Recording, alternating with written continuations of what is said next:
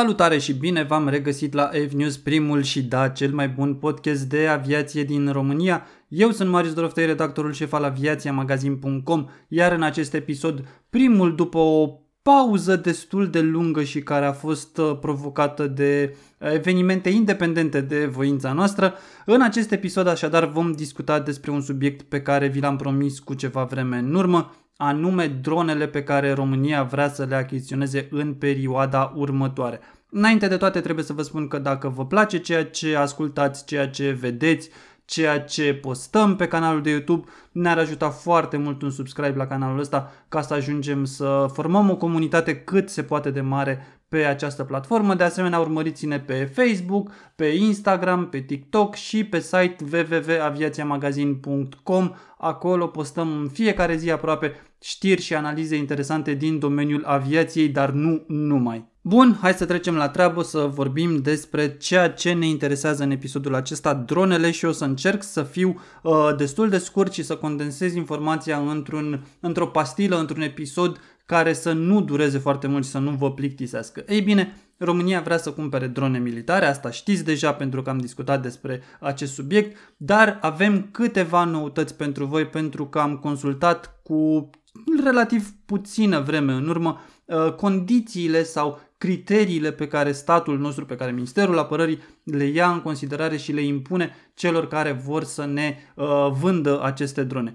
Prima veste bună, dacă vrem să-i spunem așa sau dacă vreți să-i spunem așa, este faptul că România vrea drone înarmate. Deci nu este vorba doar despre drone care pot efectua misiuni de supraveghere și de culegere de informații, ci și despre drone care pot efectua misiuni de atac, drone care pot sau care trebuie să aibă uh, sisteme de armament și acele sisteme de armament să poată fi folosite evident împotriva țintelor atunci când este cazul. Este o condiție obligatorie pe care Ministerul Apărării a impus-o. Dar hai să nu o luăm cu finalul, poate, sau cu chestiile uh, complicate de la început. În primă fază, despre ce drone vorbim? Vorbim despre UAS TO clasa a doua. UAS înseamnă Unmanned Aerial System, sistem aerian fără pilot. TO înseamnă tactic operativ, deci uh, România își dorește drone de clasa a doua tactic operative. Ce înseamnă clasa a doua? Ei bine, NATO are o clasificare pentru sistemele aeriene fără pilot, pentru drone, să le spunem așa, mult mai simplu. Ei bine, aceste trei clase încep cu clasa 1, 1 care uh, sunt, includ aeronavele cu o greutate de până în 150 de kilograme. Clasa a doua este, este compusă din aparatele ce au o greutate uh, care se încadrează între 150 de kg și maxim 600 de kg, iar clasa a treia a sistemelor uh, aeriene fără pilot este cea uh, a sistemelor care depășesc o greutate de 600 de kg, acele drone foarte performante, foarte grele uh, și foarte scumpe. De ce nu? De ce a ales România sau de ce își dorește România drone din clasa a doua este un mister pentru noi și o să vedeți de ce, pentru că această opțiune pentru drone din clasa a doua limitează destul de mult uh, varietatea de uh, opțiuni pe care piața le poate oferi României în momentul de față. De fapt, putem să vă spunem că în această licitație sau concurs de oferte sau cum vreți să-i spunem,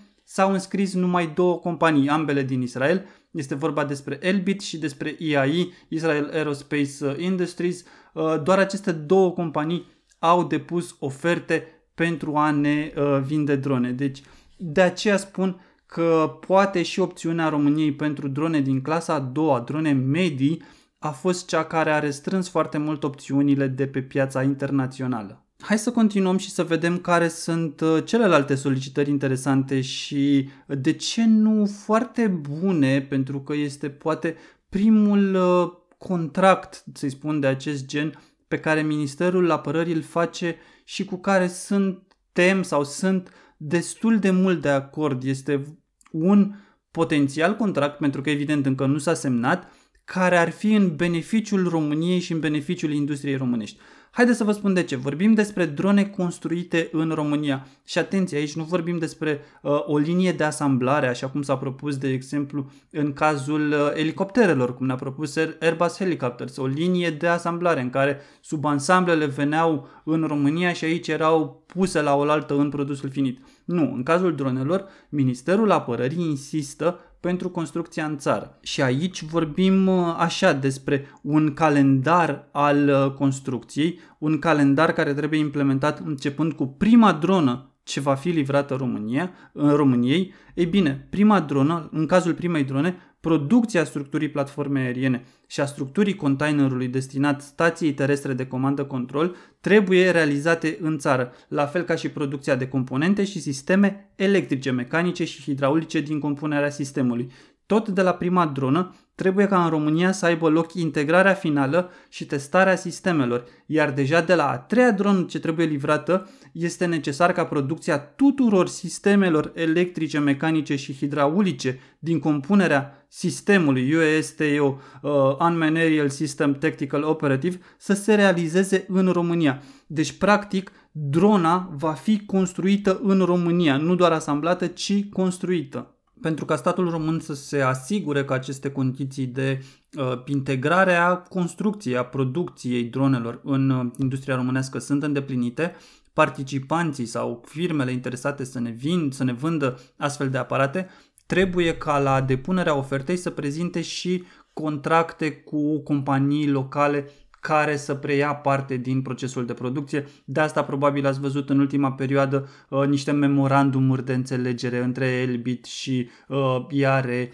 între IAI și IARE, între Elbit și alte companii, IAI și alte companii, pentru că aceste companii din România trebuie să producă pentru viitoarele drone ale armatei române, oricare ar fi ele. Și asta este un lucru foarte bun, este ceea ce trebuia făcut cu toate licitațiile de armament de până acum, pentru ca industria locală nu doar să supraviețuiască, să primească comenzi, ci să se dezvolte, pentru că în momentul în care tu, compania X, produci pentru o dronă tactică de clasa a doua diferite echipamente electronice, hidraulice de care vreți dumneavoastră, ei bine, tu, companie, ca să poți să faci treaba asta, trebuie să te dezvolți, trebuie să îți pregătești oamenii, să-i trimiți la școlarizări și așa mai departe, la cursuri de perfecționare, trebuie să cumperi echipamente pentru producția aia, trebuie să crești pe piață. Iar după ce produci echipamente pentru drona X pe care o va cumpăra România, nu spune nimeni că nu poți produce uh, echipamente similare sau uh, identice sau whatever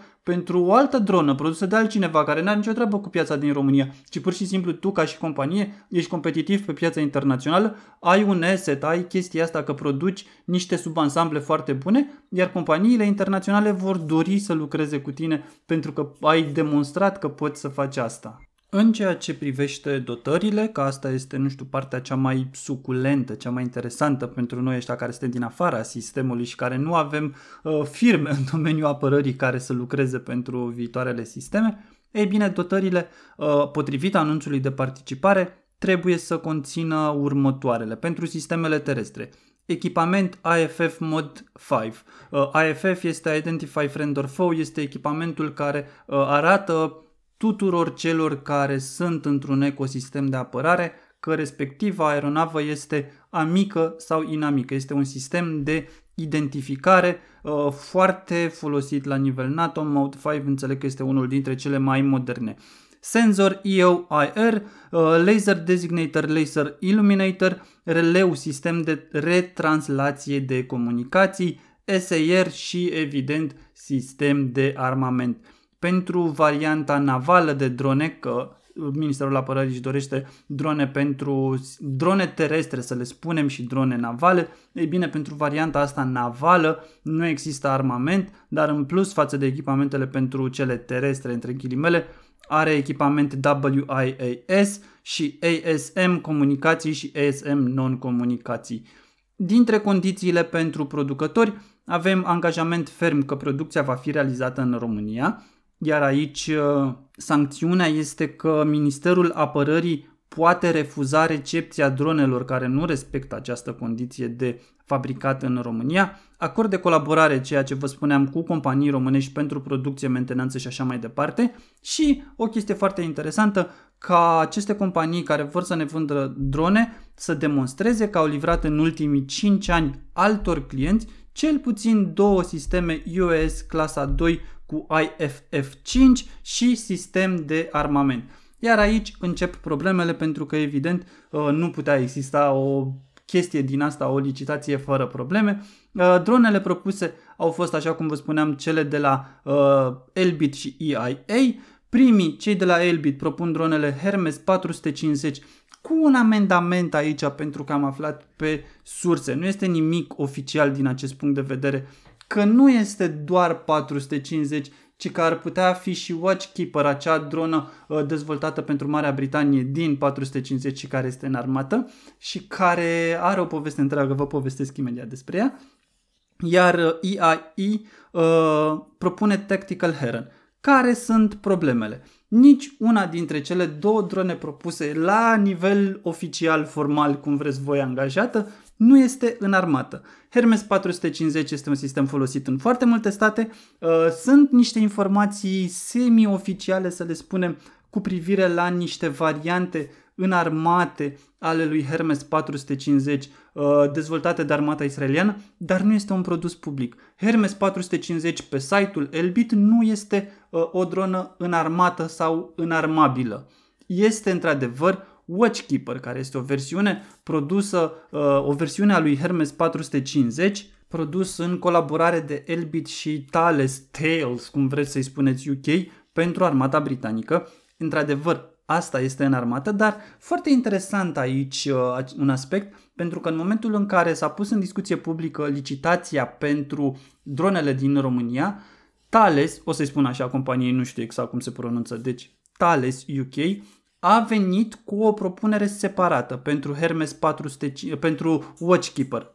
Practic acum vreo două luni de zile, gemenele Hermes 450 și Watchkeeper concurau una împotriva celelalte, măcar la nivel declarativ, pentru că Thales își exprimase intenția de a concura pe piața românească. Între timp, când a venit momentul depunerii ofertelor oficiale la Ministerul Apărării, Thales a ieșit din joc și a rămas doar Elbit cu 450, iar din nou pe surse am aflat că uh, opțiunea Elbit de dronă pe care o va oferi României nu trebuie să fie neapărat 450. În funcție de discuțiile pe care le vor avea cu Ministerul Apărării și în funcție de analizele interne ale lor, ar putea să ofere și uh, Watchkeeper-ul britanic, Watchkeeper-ul dezvoltat în colaborare cu Thales. De ce? Pentru că, așa cum vă spuneam, 450 Hermes 450 nu este o dronă în armată. Nu are niciun sistem oficial de armament care este integrat sau integrabil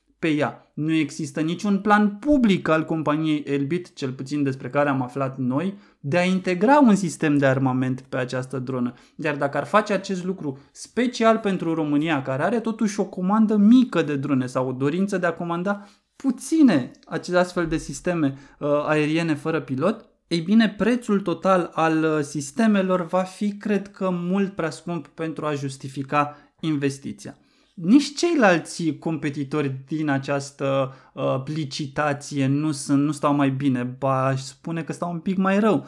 Asta pentru că IAI ne propun drona Tactical Heron. Această dronă nu există la nivel operațional. Este un proiect prin care vor să ia Heron, un sistem foarte bine cunoscut și foarte bine dezvoltat al celor de la ei, o dronă foarte bine dezvoltată, dar care este din clasa 3, o dronă mult mai mare și mai grea, uh, ei plănuiesc să reducă cu vreo 70% dimensiunile Heronului și să-l facă acest tactical Heron care să se încadreze în clasa a doua și să ofere, nu știu, toate avantajele Heronului într-o dimensiune mult mai compactă. Problema este că s-au apucat de acest proiect destul de târziu și că nu l-au terminat. Sunt chiar departe de a-l termina din ceea ce uh, spun informațiile publice pe care le au la dispoziție și mai mult nu există niciun client interesat din ce am putut găsi și săpa, așa între ghilimele noi, de această dronă Tactical Heron. România ar fi practic,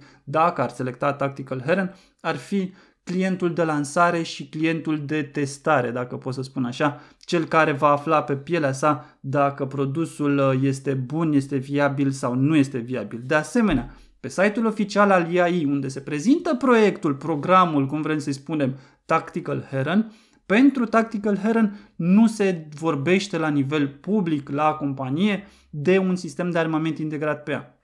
este de asemenea o dronă destinată misiunilor de supraveghere și culegere informații, nu o dronă de strike, de atac. Cum România își dorește în mod uh, expres sisteme de armament pe drone, uh, este interesant cum de-au venit cei de la IAE cu această propunere de dronă aflată în dezvoltare care nu este în armată și care nu este interesant uh, la nivel oficial, pentru că poate în culise discuțiile sunt altfel, de nimeni, pentru nimeni. Deci uh, problemele în ceea ce privește acest, uh, această licitație, acest concurs de oferte pentru dronele românești sunt că avem fo- foarte puține produse, avem două oferte concrete pentru piața românească și niciuna dintre aceste două oferte nu pare că se încadrează în solicitările foarte bune, subliniez asta, ale Ministerului Apărării. Ce marea problemă pe care am observ și care cred că uh, ne-a făcut să ne limităm opțiunile este că Ministerul Apărării insistă pentru drone din clasa a doua. Uh, aceste drone din clasa a doua uh, sunt interesante, sunt mai ieftine, sunt mai ieftin de operat, mai ieftin de întreținut și așa mai departe, fiind mai mici, considerabil mai mici față de unele surate mai mari din clasa a treia, dar iată că opțiunile de pe piață sunt mai mici și întrebarea se pune de ce nu a mers Ministerul Apărării către o licitație mai deschisă, mai inclusivă, în care să vorbim atât despre drone din clasa a doua, cât și despre drone din clasa a treia și vedem acolo care sunt ofertele, care sunt propunerile cu sisteme de armament cu tot uh, și apoi stabilim dacă ne putem permite ceva din clasa 3, dacă ne putem permite ceva din clasa 2, care se pliază pe solicitările noastre. Fiind o solicitare pentru uh, Unmanned Aerial System UAS din clasa a doua, opțiunile de pe piață sunt destul de puține și iată după cum uh, vedem cel puțin din informațiile publice, subliniez asta, din informațiile publice. Intrați voi pe site-ul Elbit și găsiți acolo uh, Hermes 450 și vedeți toate specificațiile, vedeți uh, toate sistemele care pot fi integrate pe ea. La fel, intrați pe site-ul IAI și vedeți Tactical Heron. Din nou acolo specificații, echipamente ce pot fi integrate, sisteme ce pot fi integrate și așa mai departe. Pe niciuna dintre ele nu este inclus uh, sistemul de armament. Dacă sunt informații secrete, ei bine, nu știu, poate n-ar trebui să lucrăm cu informații secrete.